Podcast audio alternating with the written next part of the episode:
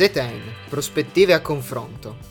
Conducono in studio Guglielmo Finotti, Irene Fregonese e Nino Matafu.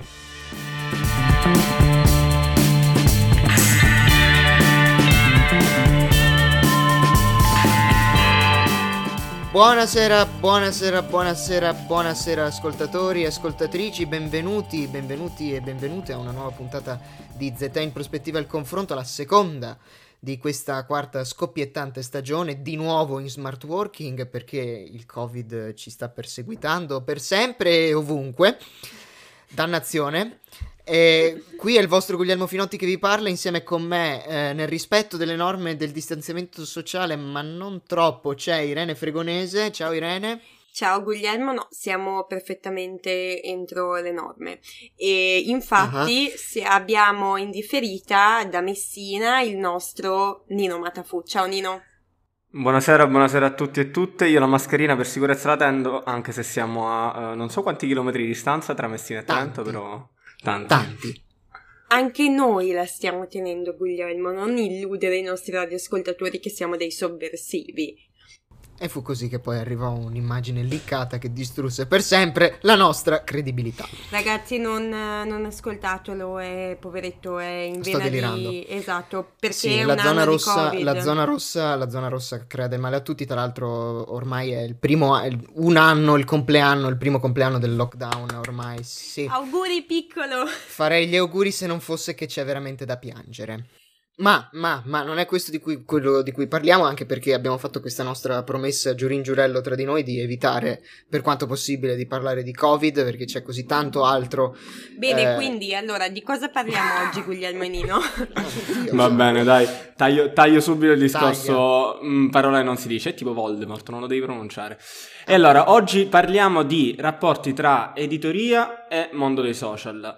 Partendo dall'Australia, dove è stato eh, recentemente promulgato il News Media Bargaining Code, eh, dove abbiamo visto una- un gioco di poteri, ehm, un gioco di forze che si è sviluppato da un mese a questa parte tra Facebook e Google da un lato e appunto il Parlamento australiano dall'altro, eh, con ehm, una parte terza, diciamo, che è quella del lobbismo editoriale. E ne parliamo con eh, due ospiti che eh, calzano a pennello per questa puntata, Filippo Di Salvo e Innocenzo Genna. Li presenteremo poi ehm, nel momento in cui appunto verranno in trasmissione. E partiremo dall'Australia, discuteremo questo eh, testo normativo, i pro, i contro e il contesto in cui si è creato e inizieremo a parlare un pochettino delle prospettive europee e di come questa questione verrà affronta- affrontata nel, nel nostro paese, nella nostra Unione Europea.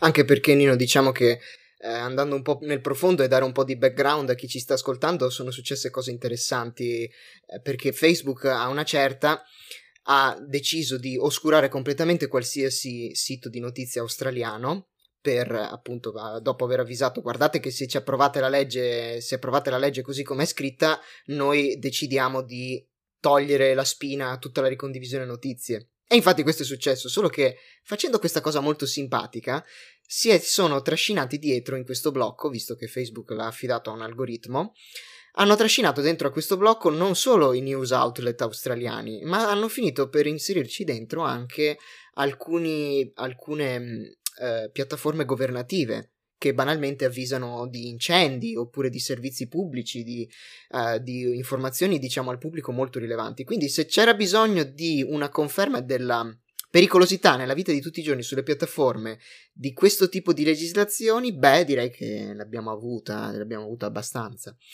Ma visto che Nino è misteriosamente scomparso dal microfono, presumo per raccattare una telefonata, direi che questo è il momento ideale, vero per Irene? annunciare una canzone. Per annunciare una canzone, esatto. Quindi la prima, la prima canzone di questa serata With or Without You degli U2. Questa radio fa parte del circuito Raduni, l'associazione italiana degli operatori e dei media universitari. Scopri le radio universitarie italiane su raduni.org e seguici sul social network. E bentornati radioascoltatori, siamo qui con il primo ospite di questa puntata, eh, il dottor Filippo De Salvo, ricercatore postdoc presso l'Istituto di Media e Giornalismo eh, dell'Università della Svizzera Italiana di Lugano, eh, insegnante di giornalismo presso la stessa università e giornalista freelance. Scrive per Wired, per Vice, Esquire e altre testate. Ehm, benvenuto Filippo. Ciao a tutti e tutte, grazie dell'invito.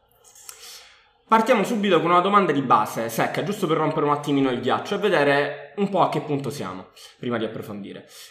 È, ti chiediamo qual è il tuo giudizio complessivo sull'ormai famigerato News Media Bargaining Code dell'Australia?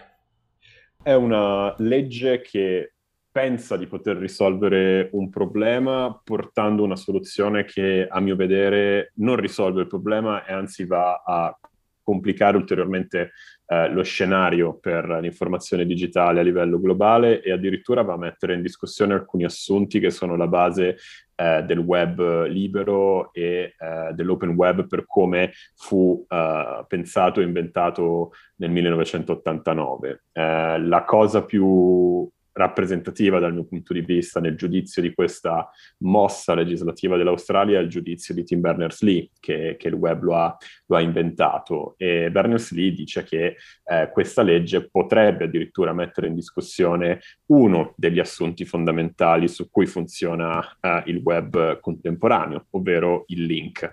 Eh, quello che la legge australiana va a fare è cercare di imporre alle grandi piattaforme tecnologiche, in primis a Google, Google e Facebook un pagamento eh, agli editori o anche ad altri eh, player che potrebbero trovarsi nelle condizioni di eh, vedere i propri contenuti linkati su queste piattaforme, di pagare, compensare chi questi contenuti li ha uh, inventati. Eh, questa non è la prima volta che un'idea di questo tipo emerge, ci sono casi già in passato di cui si è discusso anche in Europa, c'era un caso eh, spagnolo eh, di qualche anno fa e la stessa direttiva sul copyright dell'Unione Europea cercava di inserire quella che spesso viene definita una link tax, ovvero un principio per il quale le piattaforme dovrebbero mettere mano al portafoglio per pagare gli editori che pubblicano i contenuti che circolano sulle, eh, sulle piattaforme. E io credo che questa legge sia più che altro Uh, il risultato di uh, lobbying, operazioni di lobbying a confronto, da un lato le piattaforme, dall'altro gli editori.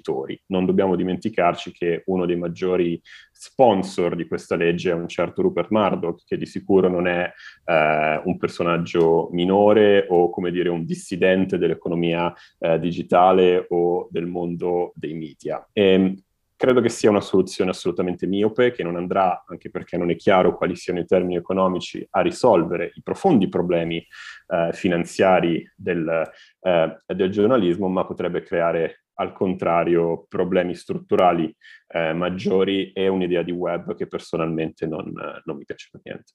Ok, iniziamo ad andare un po' a scavare un po' più nel profondo allora.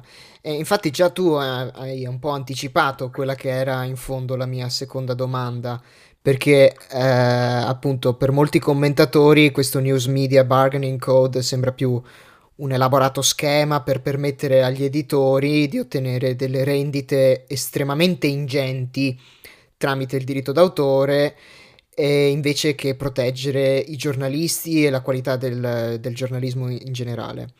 Eh, però alcuni altri commentatori hanno fatto notare in maniera forse un po' maliziosamente che eh, news, eh, c'è questa newsletter che si chiama The Slow Journalism.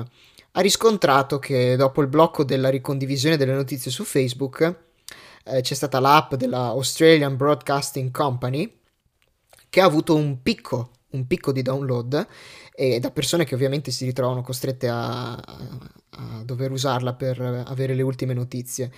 E questo invece sembra andare nella direzione, o almeno potrebbe a un osservatore un po' da lontano, che effettivamente questa misura australiana stia funzionando perlomeno nel senso di costringere le persone a rifarsi direttamente all'editore. Ma forse la verità sta nel mezzo perché in fondo eh, viene fatto notare che eh, c'è stata una notevole disruption, c'è stata una notevolissima un notevolissimi disagi per chi stava su Facebook e eh, che si è ritrovato improvvisamente a non poter accedere anche a delle, delle alert di, new, di notizie eh, molto importanti. Insomma, la verità sta forse nel mezzo, oppure invece dovremo costantemente pensare che non si tratta di una buona, di una buona legge. Ma io credo che eh, tutta questa legge si basi su un presupposto sbagliato, ovvero che ehm, le piattaforme tolgano qualcosa al, al, giornalismo digitale, in Australia come in altri, in altri, contesti.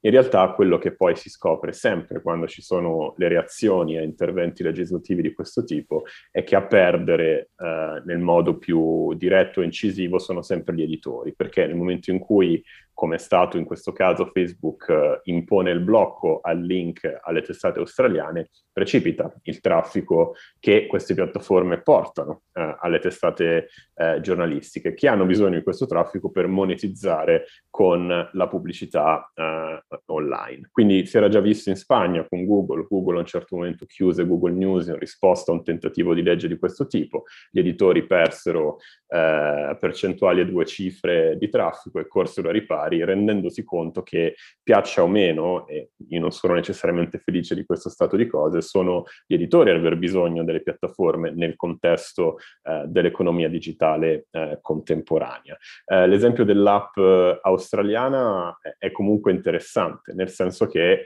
eh, ci fa capire quanto sia dipendente dalle grandi piattaforme il modo in cui ci informiamo a, a, varie, a varie, latitudini. Non è però eh, imponendo alle grandi piattaforme di pagare nel momento in cui ci sono dei link in circolazione sui loro spazi che si va a risolvere né questo problema di dipendenza dalle grandi piattaforme né i problemi economici eh, degli editori. Di sicuro, e, e io sono, meno, definisco un, un critico di come funzionano le dinamiche di potere eh, delle grandi piattaforme nel web contemporaneo, nella società contemporanea, esiste di sicuro un problema di, di, potere che queste aziende private hanno sulla sfera pubblica e inevitabilmente anche sul modo in cui i contenuti giornalistici circolano eh, online. Però non è eh, andando a intervenire sul modo in cui le persone arrivano al giornalismo tramite i link che si può risolvere questo sbilanciamento di potere, che in fin, in fin dei conti è un problema di sbilanciamento di potere nel mercato pubblicitario, perché di questo,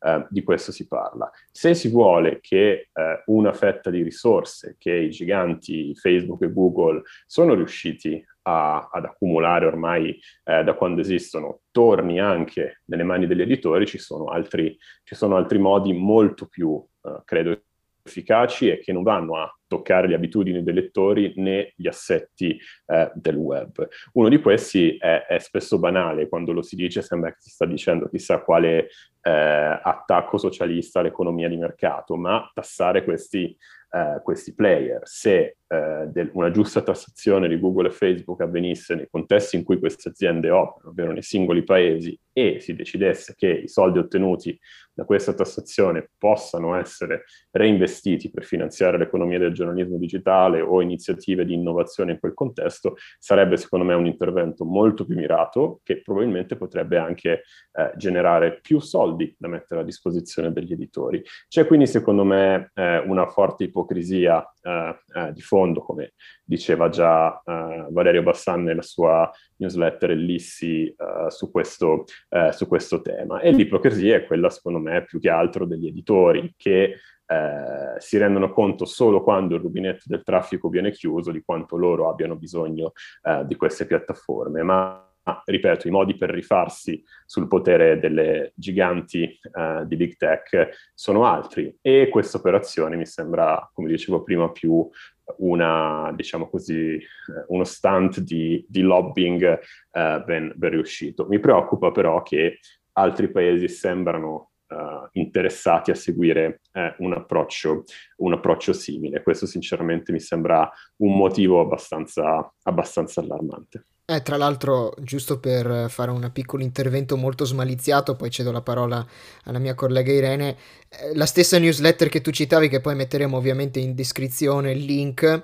molto interessante, evidenzia come eh, ah, perlomeno per quanto nei confronti di Google, basti una semplice modifica un, al codice HTML per impedire, per esempio, che il proprio link venga inserito su Google oppure che comunque sia individuabile eh, su Google. Quindi in realtà alla fin fine l'ipocrisia stava anche in questo, che gli editori già hanno dei benefit non da poco da questo tipo di, di link. Ma Irene, prego, tu avevi anche un'altra domanda, vai. Sì, appunto, eh, è una domanda che richiede un punto di vista personale, nel senso tu sei un giornalista freelance e per te scrivere articoli è un lavoro. Quindi eh, pensi che Facebook, Google e le altre piattaforme web favoriscano o sminuiscano le tue, pos- le tue mh, possibilità e in generale il tuo lavoro? Sì, no, perché? Ma per un giornalista freelance essere attivo sui social media è sostanzialmente fondamentale perché offrono chiaramente delle possibilità di eh, banalmente mettersi in mostra che eh, difficilmente si potrebbero avere senza questi strumenti. Mettersi in mostra suona ovviamente male perché va subito pensare a diciamo, un approccio egotico o vanitoso, cosa che i giornalisti fanno in maniera massiccia molto spesso. Però in realtà eh, credo che per chi fa il freelance, poi io sono in una posizione vantaggiata perché principalmente sono un accademico, quindi il mio stipendio non viene pagato eh, per lo più dalle mie collaborazioni giornalistiche, ma per chi vive di eh, freelanzaggio, chiamiamola così, essere sui social è qualcosa che serve moltissimo. Serve perché consente di eh, farsi vedere, serve a eh, spingere la propria produzione, serve a creare dei network anche informali di collaborazione con, con le testate eh, eh, giornalistiche e vedo sempre più eh, colleghi che utilizzano anche Instagram, ad esempio, per eh, promuovere il proprio lavoro o per produrre giornalismo anche su, queste, eh, anche su queste piattaforme. Quindi dal punto di vista di un freelance credo sia abbastanza irrinunciabile essere presenti e visibili e trovabili eh, sulle piattaforme social, sempre fatto nell'ambito della, della sanità mentale, senza, eh, diciamo così, derive eh, fin troppo mitomani, come spesso, come spesso, accade, però sono uno strumento assolutamente eh, particolare. Io consiglio sempre eh, a chi soprattutto vuole iniziare a muovere i primi passi nel giornalismo a essere quantomeno su Twitter. Twitter è un, è un social media molto peculiare che però ha nell'informazione il suo, eh, diciamo così, il suo core business e l'utenza eh, principale o comunque quella più attiva di questo social media è composta per lo più da giornalisti e giornaliste. Quindi essere su Twitter, credo, per chi fa informazione, in particolare per i freelance, è, è, è, fondamentale. Eh, poi chiaramente eh, ci sono dei problemi strutturali che però vanno a toccare più di nuove rapporti di forza tra piattaforme ed editori. Eh, Google e Facebook in particolare si sono mangiati ormai da due decenni il mercato della pubblicità e quindi le risorse che le testate giornalistiche possono ottenere dalla pubblicità su internet sono, come sappiamo, eh, limitatissime. Questo va ovviamente a toccare anche i budget eh, delle redazioni, budget per i freelance che in Italia in particolare sono eh, estremamente, estremamente risicati. Non è chiaramente solo colpa eh, delle grandi piattaforme, ma eh, credo siano ormai maturi i tempi per una ridistribuzione eh, di questa ricchezza. E, e di nuovo sembra, sembra, banale dirlo, ma credo che anche in questo caso eh, la soluzione migliore siano sempre le tasse. E quindi eh, andare a intervenire su eh, queste economie offshore o comunque in queste zone grigie eh, della tassazione dove le grandi piattaforme riescono a pagare pochissimo soldi nei paesi dove sono, eh, dove sono attive è secondo me un primo passo per quantomeno rendere l'economia digitale meno sproporzionata, meno diseguale, non andrebbe a risolvere eh, diciamo così, alcune questioni sistemiche che permarrebbero in ogni caso, ma sicuramente ci sarebbe un primo segnale di, eh, di intervento in un'ottica di, di, maggiore, di maggiore equità. Però sicuramente, tornando alla domanda, per un freelance i social media aumentano le possibilità di lavoro e di sicuro non sono eh, un ostacolo, questo, questo è assolutamente chiaro. Ma ascolta, un'ultima domanda. Anche l'Europa ha una legislazione sul copyright che rischia di inforcare in un qualche modo esattamente la strada già percorsa in Australia. Eh, noi comunque approfondiremo il tema anche con il prossimo ospite, quindi ti chiedo, dovremmo forse iniziare a preoccuparci?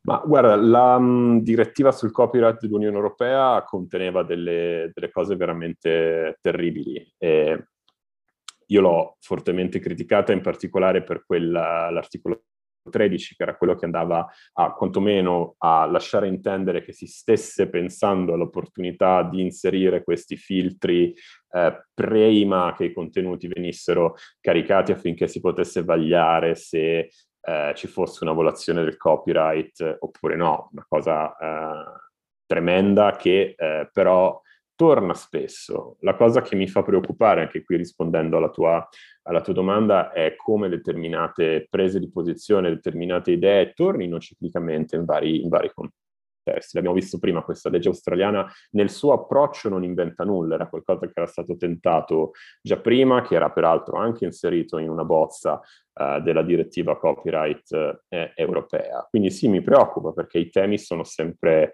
sono sempre, sono sempre gli stessi. Faceva notare anche eh, Fabio Chiusi in un lungo, in un lungo articolo che ha scritto per, per Valigia Blu su, um, su, questa, uh, su, questa, questione. Eh, la cosa paradossale è che spesso le proposte di legge che vengono fatte per andare a risolvere eh, problemi digitali, chiamiamoli così, spesso offrono soluzioni che appaiono più preoccupanti eh, dei problemi stessi, ovvero quando si manifesta mh, una questione o comunque qualcosa che non funziona su internet, gli interventi di legge che vengono proposti spesso sono terrificanti. Eh, un altro terreno su cui questo si vede, si vede spesso è quello dell'anonimato online. Sappiamo tutti che l'harassment, le molestie, anche la pubblicazione di disinformazione sui social media è un problema concreto, è un problema urgente, ma pensare di risolverlo, come è stato proposto eh, in Italia, peraltro da ambienti liberal, non da ambienti eh, conservatori o altro, di risolvere questa questione imponendo ai social media di registrare tutti gli utenti con un documento di identità, è assolutamente un'idea liberticida che non avrebbe nessun effetto eh, positivo nei confronti dei problemi che vorrebbe andare a risolvere, ma creerebbe di fatto una schedatura e ulteriori occasioni di sorveglianza, come se queste già mancassero eh, online. Quindi sono sempre preoccupato qui anche per rispondere a quello che, eh, a quello che chiedevi, eh, da come spesso si muova in modo miope la macchina legislativa, sia essa l'Unione Europea, governi nazionali e via dicendo, perché spesso si ha la presunzione che eh, questi problemi come quelli che abbiamo citato siano puramente tecnologici e che quindi possono essere risolti solo con un intervento sulla tecnologia. La realtà è molto più complessa di così e tutti questi problemi che hanno sicuramente una, una punta, comunque una visibilità nella tecnologia, hanno poi in realtà radici molto più antiche che eh, non si possono risolvere solamente invocando un intervento tecnologico o con leggi di questo tipo o peggio ancora lasciando uh, il monopolio della soluzione nelle mani solo degli attori tecnologici o delle aziende private. Spesso vedo da parte della politica questa voglia di delegare a Facebook, a Google, la risoluzione di, di questi problemi e, e, questo francamente mi piace, eh, mi piace poco e quindi mi fa essere piuttosto pessimista uh, nei confronti di queste, di queste, situazioni. Una cosa positiva è che spesso queste proposte di legge rimangono tali e fortunatamente non diventano, non diventano realtà. Però, ripeto, la questione, eh, come già dicevo all'inizio, è, è sempre eh, la forza del, del, lobbying che viene fatto attorno a, queste, attorno a, queste, questioni. Quindi spesso la variabile che poi porta a, una, a uno scenario piuttosto che a un altro va, eh, va, cercata lì più che nella reale volontà di, di intervenire in maniera legislativa attorno, attorno a un tema o a un problema. Mi permetto allora di fare un'ultima domanda all'ultima domanda di Irene, ehm, parlando di qualità del giornalismo, nel senso che eh, tra le varie fonti che abbiamo letto, un'altra preoccupazione che era sorta con questa tipologia di legislazione è che vada a finire col favorire un giornalismo di bassa qualità, magari anche utilizzando il termine di fake news, visto che ormai l'informazione quotidiana di molte, forse troppe persone, si basa appunto sui social network. E quindi ci si chiedeva se il porre degli ostacoli alle piattaforme nel, disfon- nel diffondere liberamente giornalismo professionale potrebbe portare ad una maggiore proliferazione di un giornalismo spazzatura e quindi a una maggiore disinformazione. Ma eh, il rischio è quello che se si mette un ostacolo alla circolazione eh, del giornalismo buono, tra virgolette, beh, poi ci torniamo, è, è, chiaro che quegli spazi vengono riempiti da altri, da altri, da altri autori, quindi questo potrebbe, ma sarebbe da verificare, lasciare più spazio a disinformazione, eh, giornalismo di pessima qualità o, o peggio. Eh, però gli editori devono veramente fare un'opera di, di autoanalisi e di mea culpa. Eh, spesso gli editori si diciamo così, si ergono paladini della, eh, dell'informazione di qualità, spesso non avendo poi eh, grandi evidenze eh, di questo. Molto del giornalismo che leggiamo online è di bassa qualità, ma è prodotto dagli stessi attori che poi bussano alla porta di Facebook e Google incompa- incolpandole di essere responsabili della disinformazione, della misinformazione eh, eh, o altro. Però eh, se una grande testata giornalistica pubblica un articolo eh, idiota e questo articolo circola tantissimo, diventa virale sui social media, non sono sicurissimo che l'origine del problema sia eh, nei social media, ma sia nella catena di produzione del giornalismo che spesso fa acqua da tutte le parti e in particolare eh, in Italia. Quindi io sono sempre molto critico quando eh, mi, mi, viene posta la questione come se fosse giornalismo con la G maiuscola versus social media, perché eh, è una visione che forse poteva avere una sua rilevanza negli anni 90, ma siamo ormai nel 2021 e non credo si possano sciogliere o distinguere i due, i due ambiti. Eh, quello che circola sui social media circola eh, per, varie, per varie ragioni e se sono le testate giornalistiche a gonfiare o a dare visibilità eh, a delle sciocchezze, perché così facendo pensano di guadagnare click o visibilità su quelle piattaforme, non si possono poi incolpare esclusivamente le piattaforme di questo problema. È chiaro che eh, poi eh, su Facebook o su WhatsApp o su altre piattaforme tecnologiche di questo tipo è estremamente più facile spingere contenuti fallaci, contenuti eh, falsi, disinformazione, eh, violenza e tutto il resto. Però quella è una cosa a sé. Ma il modo in cui eh, spesso gli editori stessi rispondono alle richieste dell'economia digitale, della pubblicità targetizzata, li mette dalla parte del torto. Se noi guardiamo una qualsiasi home page di un grande giornale italiano, ora la maggior parte, credo, dei, uh, dei, dei contenuti lì proposti non sono sicurissimo passerebbe un esame di giornalismo di qualità per come lo intendevamo prima. Quindi il, il, mondo del giornalismo digitale oggi è un ecosistema dove le piattaforme sono eh, di fianco agli editori, che sono di fianco agli utenti e rispondono a delle dinamiche economiche che sono molto problematiche quello è secondo me il succo della, della questione. La pubblicità targetizzata, tutto ciò che è, eh, diciamo così, click economy o attention economy, è secondo me qualcosa che progressivamente bisogna lasciare eh, nel passato. Una ricercatrice americana che si chiama Rebecca McKinnon dice che la pubblicità targetizzata è come i carburanti fossili, qualcosa a cui ancora non si può rinunciare del tutto, ma che sappiamo essere un problema e attorno al quale bisogna trovare delle soluzioni alternative.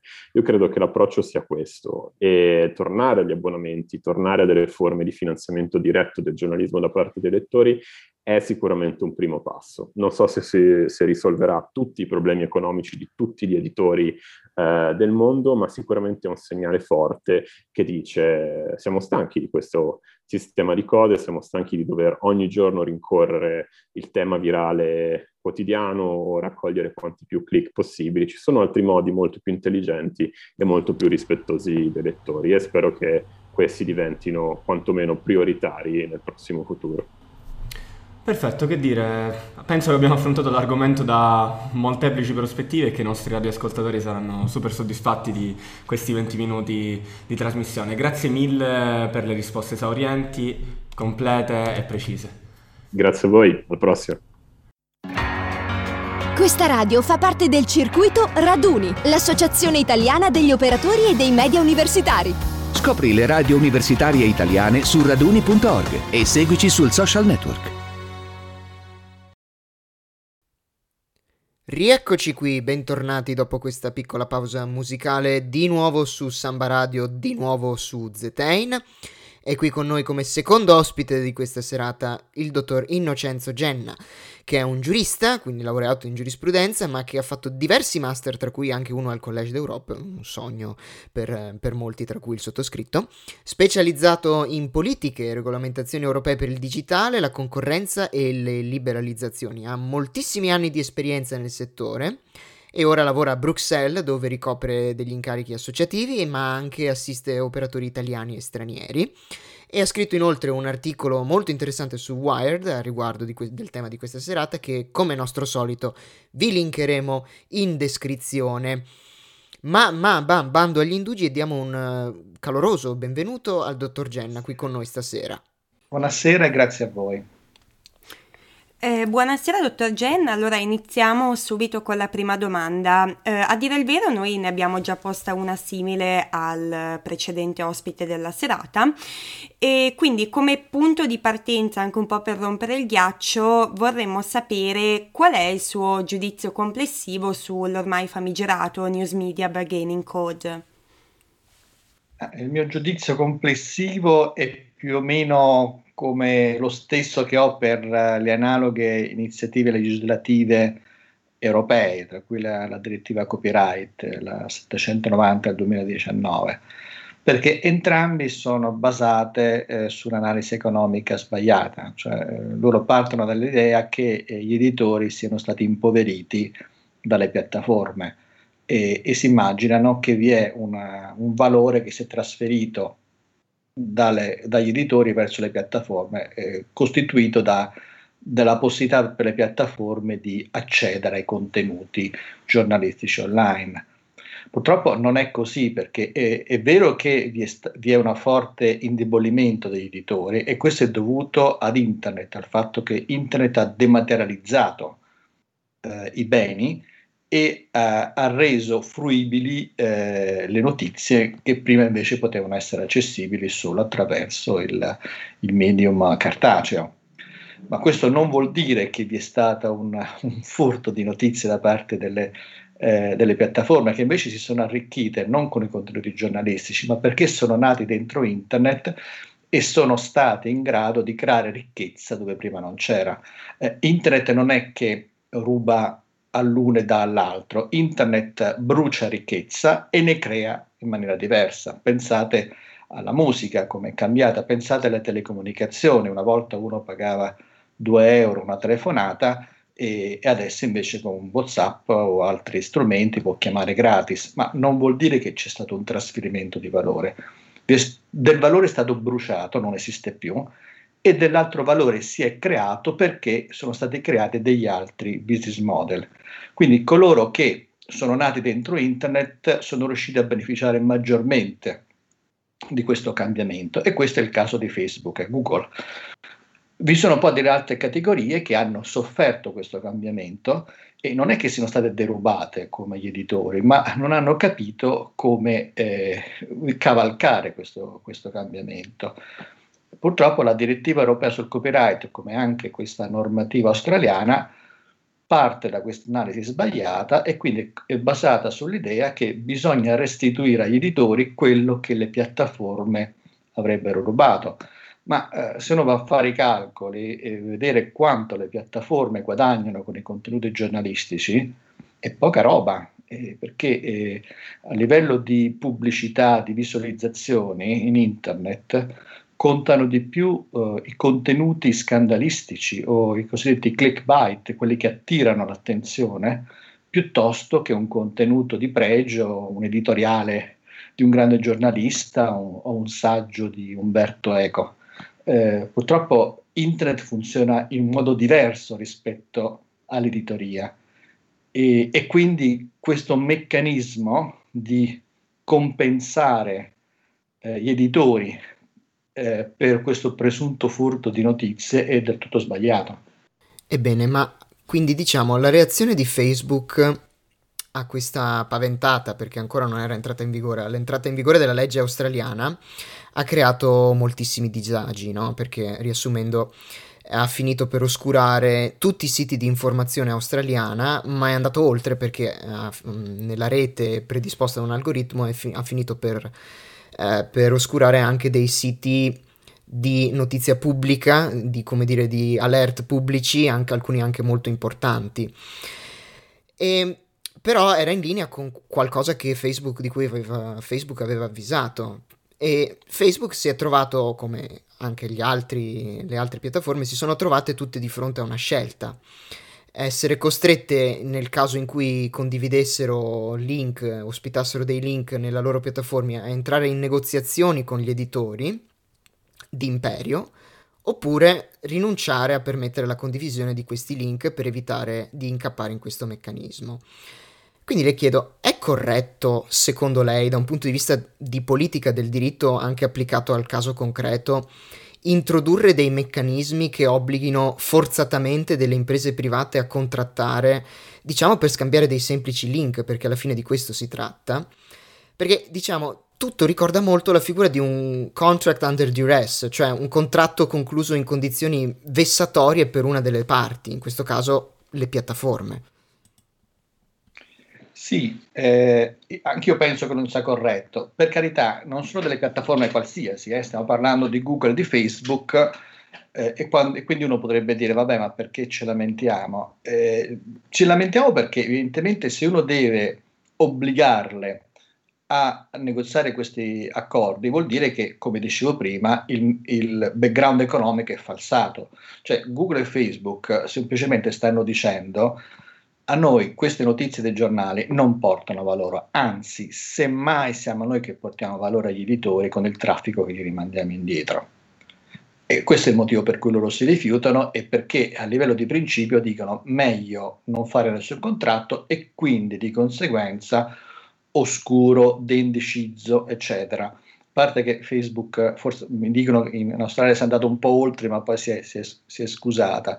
Ma questa reazione c'è stata anche in Europa, quando con la prima legge copyright, quella in Spagna, Google ha fatto la stessa cosa.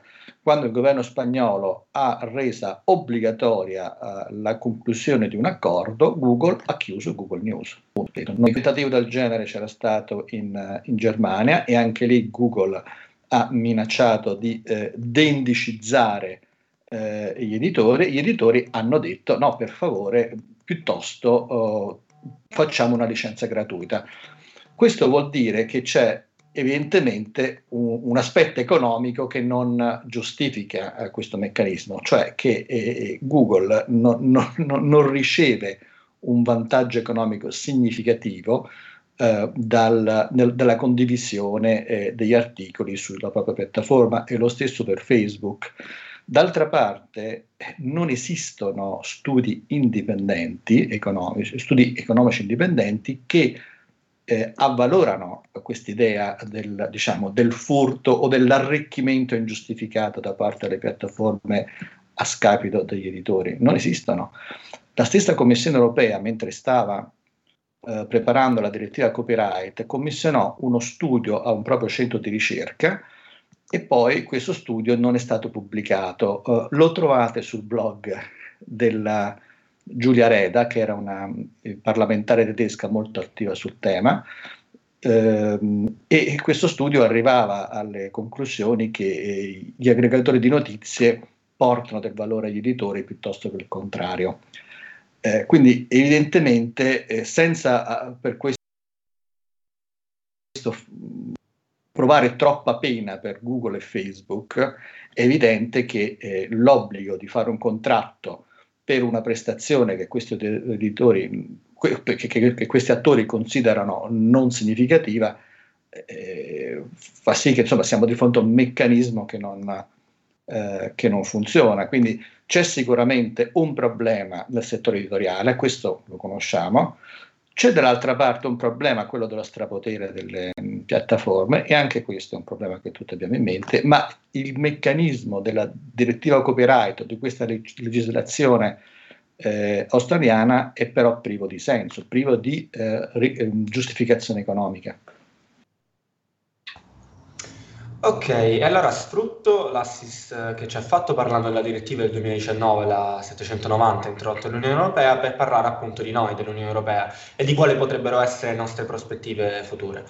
Se dobbiamo riassumere brevemente appunto per chi ci ascolta, uh, la gestazione di quella direttiva è stata molto travagliata, se ne è dibattuto a lungo e con continue modifiche. Uh, tra termini vaghi e imprescrutabili, l'idea iniziale era quella di utilizzare gli algoritmi quasi ovunque ehm, il che creò il timore appunto di censure preventive. E in generale comunque l'idea era di andare contro lo spirito aperto di internet votato alla condivisione eh, di informazioni in modo libero. Quindi le chiedo ehm, qual è la situazione odierna e quali sono le prospettive future? C'è il rischio che si vada nella stessa direzione intrapresa in Australia? Allora, la direttiva europea è un po' diversa eh, da quella, dalla normativa australiana. Eh, la normativa australiana, possiamo dirla, è più drastica e forse anche un po' meno ipocrita, perché eh, alla fine permette di eh, indirizzarsi verso coloro che hanno i soldi per pagare, perché la, la, eh, la normativa australiana è formalmente ehm, generale, ma poi implica un arbitrato obbligatorio per um, l'obbligo del pagamento solo per dei soggetti che vengono individuati dal governo, che poi sappiamo essere Facebook e Google. La direttiva europea invece non ha questo meccanismo, si applica a, a, tu, uh, a tutti senza distinzioni e um, non ha um, un obbligo di pagamento, nel senso cerca di aiutare le parti a negoziare, ma non pone un diritto alla remunerazione assoluta per gli editori. Questo è un qualcosa che forse non, non si è capito, cioè, eh, c'è questa possibilità di farsi pagare eh, gli articoli online da parte degli editori, ma c'è anche la libertà da parte delle piattaforme di non pagarlo o perché non vogliono utilizzarli, quindi con la deindicizzazione, eccetera, oppure perché eh, non scattano i requisiti minimi, che sono quelli famosi dello snippet, no? Non è che tu, l'articolo quando viene ridotto a poche parole eh, deve essere per forza eh, oggetto di un pagamento. Se ne viene riportato solo un, il titolo, parte del titolo, poche parole, questo pagamento non scatta. E infatti Google e gli altri hanno cercato sempre di posizionarsi sotto questa soglia, questa soglia minima. Quindi da questo punto di vista io non mi aspetto in Europa una situazione drastica eh, come in, in Australia. Eh, la direttiva europea è eh, eh, da questo punto di vista meno incisiva ma anche un po' più li- liberale possiamo dire rispetto almeno all'Australia perché alla fine mh, fa salvo il, il, diritto alla negoziazione e non pone un obbligo eh, a concludere un, un contratto. Eh, però ha proprio questo limite che si applica a tutti, quindi eh, paradossalmente anche un soggetto come Wikipedia che riporta uh, articoli online attraverso gli hyperlink in, in fondo a ogni pagina. Eh, qualcuno dice che Wikipedia non è soggetta a questa norma, non è vero, è soggetta, è ultra soggetta a questa norma. Eh, Wikipedia par- è esentata solo in un'altra norma che è l'articolo 17, quella riguardante le piattaforme di video sharing. Ma per quanto riguarda il diritto ancillare sui eh, contenuti giornalistici, Wikipedia, così come altri soggetti, sono, uh, so- sono appunto assoggettati a questa a, questa normativa. Eh, che cosa succederà? Io vedo che in questo momento in Francia Google all'inizio ha detto non pago eh, e, e, preferisco fare a meno delle vostre notizie. Eh, gli editori francesi, che sono molto forti anche politicamente, sono molto spalleggiati dal governo, invece hanno in qualche modo costretto eh, Google a negoziare, hanno avuto un una decisione dell'antitrust che in parte ehm, giustifica la loro richiesta a negoziare, ma non avranno mai in base alla direttiva per forza un contratto o un prezzo politico come è stato invece ottenuto in, eh, in Australia. Eh, quindi io non penso che alla fine da questa direttiva eh, uscirà qualche cosa che potrà essere effett- una soluzione eh, positiva per il settore dell'editoria. E, e, e lo dico con grande tristezza perché alla fine, eh, oltre a dire che il meccanismo della direttiva è sbagliato, io però prendo atto del fatto che si parte da uno scenario eh, che invece eh, su cui siamo tutti d'accordo, e cioè che l'editoria è in crisi, c'è un problema di eh, stabilità finanziaria nel lungo periodo e di questo eh, noi ci dobbiamo preoccupare perché eh, la, diciamo una editoria libera e, e sana è, è, fondamentale per una democrazia.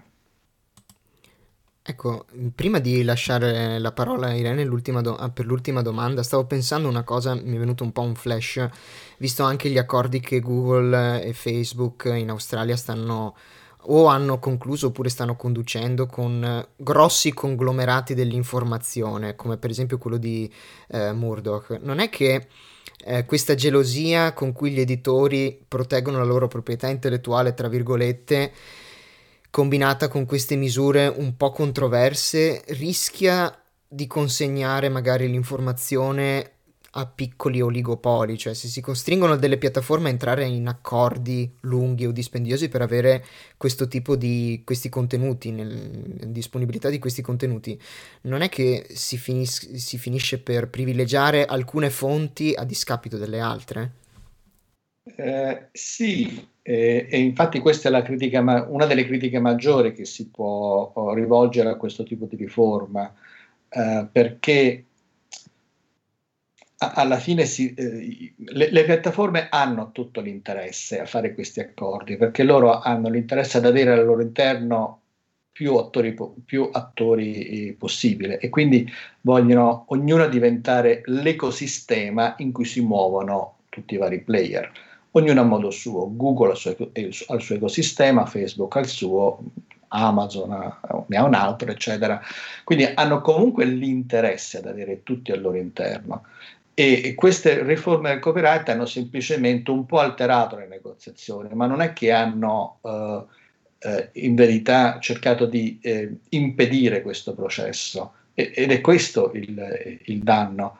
Eh, in qualche modo aiutano, indirizzano gli editori a andare in pasto alle, alle piattaforme e a diventare parte del loro, del loro ecosistema. Eh, che cosa si poteva fare altrimenti? Era, mm, secondo me, evitare una, um, un sistema di sussidio dalle piattaforme verso quegli editori che non hanno capito come funziona internet, perché evidentemente gli editori che stanno supportando questa riforma non hanno capito come funziona internet, quindi no, non, non, mi sembra giusto eh, diciamo, premiarli con, eh, con, un sussidio di questo tipo, il che è, è, è, è, diverso poi dal, dal dire ma, ma il, il, lavoro dei giornalisti deve essere pagato, è giusto che deve essere pagato, però anche gli editori devono anche capire eh, devono imparare a pagare questo stipendio. E se il mondo precedente dove, che funzionava in un certo modo non, fun- non esiste più e adesso c'è un altro mondo che loro non capiscono, non penso che eh, la, la soluzione migliore sia un sussidio da parte di chi questo mondo l'ha creato con le piattaforme, facendo in modo che gli editori continuino ad andare avanti, ma si crea, si rinforza un vincolo di dipendenza verso le piattaforme. Sarebbe stato meglio un meccanismo diverso, ad esempio attraverso una web tax, poi ridistribuita uh, dallo Stato sulla base di, di, criteri di merito e soprattutto verso coloro che creano un nuovo uh, ecosistema per uh, i giornali e non vanno semplicemente in pancia alle, alle, piattaforme, alle piattaforme dominanti. In tutto questo bisognava sopra, sicuramente valorizzare gli editori che vanno più sul paywall, cioè che vendono abbonamenti a pagamento, che quindi cercano di ricreare il sistema che in parte esisteva anche prima con la vendita dei giornali e poi valorizzare nuovi business model. In questo modo invece non, non accade questo. Ok, allora grazie mille. Lei ha sostanzialmente già risposto all'ultima domanda che avevamo pensato, quindi la ringraziamo davvero molto. In radio purtroppo il tempo è sovrano e abbiamo esaurito il nostro tempo con lei. Eh, ci è stata davvero utile questa conversazione, speriamo sia stata altrettanto utile per i nostri ascoltatori. Quindi a questo punto la salutiamo e la ringraziamo e mm, annunciamo lo stacco musicale. Esatto, perché ci vuole sempre un po' di stacco musicale. Grazie di nuovo al dottor Jenna, arrivederci. Grazie poi, arrivederci. E quindi l'ultima canzone che è L'ultimo giorno di Colapesce e di Martino. Questa radio fa parte del circuito Raduni, l'associazione italiana degli operatori e dei media universitari. Scopri le radio universitarie italiane su raduni.org e seguici sul social network. ed eccoci tornati in onda, siamo in chiusura di puntata, a dire il vero, speriamo come al solito che eh, la puntata vi sia piaciuta e che gli ospiti abbiano portato, vi abbiano portati a riflettere e ad approfondire il tema che a onore del vero è anche estremamente attuale, specialmente per noi, eh, per noi nativi digitali, tra virgolette. Sì, noi siamo abituati, abbiamo le nostre abitudini, abbiamo la nostra eh, i nostri schemi comportamentali, volendo utilizzare diciamo una terminologia tecnico appropriata. Sì, insomma è stata una vicenda abbastanza eclatante anche perché come abbiamo cercato di farvi capire e hanno cercato di farvi capire i nostri ospiti, insomma eh, potrebbe succedere anche qui nella ridente eh progressista Unione Europea, eh con tutti i limiti del caso, però appunto stiamo parlando di argomenti abbastanza complessi, difficili da, da normare, che mettono in gioco molte, che vedono in gioco molteplici attori e interessi. Eh sì, sono, sono, ci sono molti interessi in ballo, ma vedremo, vedremo come si evolverà la situazione, noi intanto non possiamo fare altro che darvi un bel saluto e anche invitarvi a mettere like, visto che si parlava di piattaforme, alle nostre fantasticissime pagine su Instagram, su Facebook e um, abbiamo anche un profilo Twitter, ma è abbastanza desueto, mi pare. Vabbè, no? se volete seguirci, se volete anche, seguirci su Twitter, anche, su Twitter, non ci, non ci fa male. Male non fa, male non male fa. Non Repostiamo, è importante supportare anche le cose ricondivideteci, ricondivideteci Basta tutto. spam, Facebook ti blocca. No, no. Chiudiamo chi- dicendovi che come abbiamo già anticipato noi ci risentiamo tra due settimane perché in questo semestre il programma sarà bisettimanale. Appunto abbiamo delle tesi da scrivere. e degli esami da preparare. Un, un invito nuovo a un nuovo new entry nel nostro sito eh, di Zetain è su una pagina dedicata interamente alle fonti e a, anche alle realtà con cui siamo entrati in contatto che vi invitiamo ad andare a vedere così ogni fine stagione non dobbiamo ripetere tutte le fonti che abbiamo, eh, che, a cui abbiamo attinto. E vi lasceremo come sempre il link in descrizione o comunque nella pagina su Samba Radio per chi ci ascolta tramite podcast, andatevela a recuperare. Seguiteci su Spotify, seguiteci su Apple Music, Apple Podcasts oppure Google Podcast, come quale, quale che sia il vostro provider preferito. Noi siamo per la pluralità di libertà di scelta e non ci rimane altro che darvi appuntamento tra due settimane da Guglielmo Finotti, Irene Fregonese e Nino Matafu. Ancora una volta è tutto. Ciao!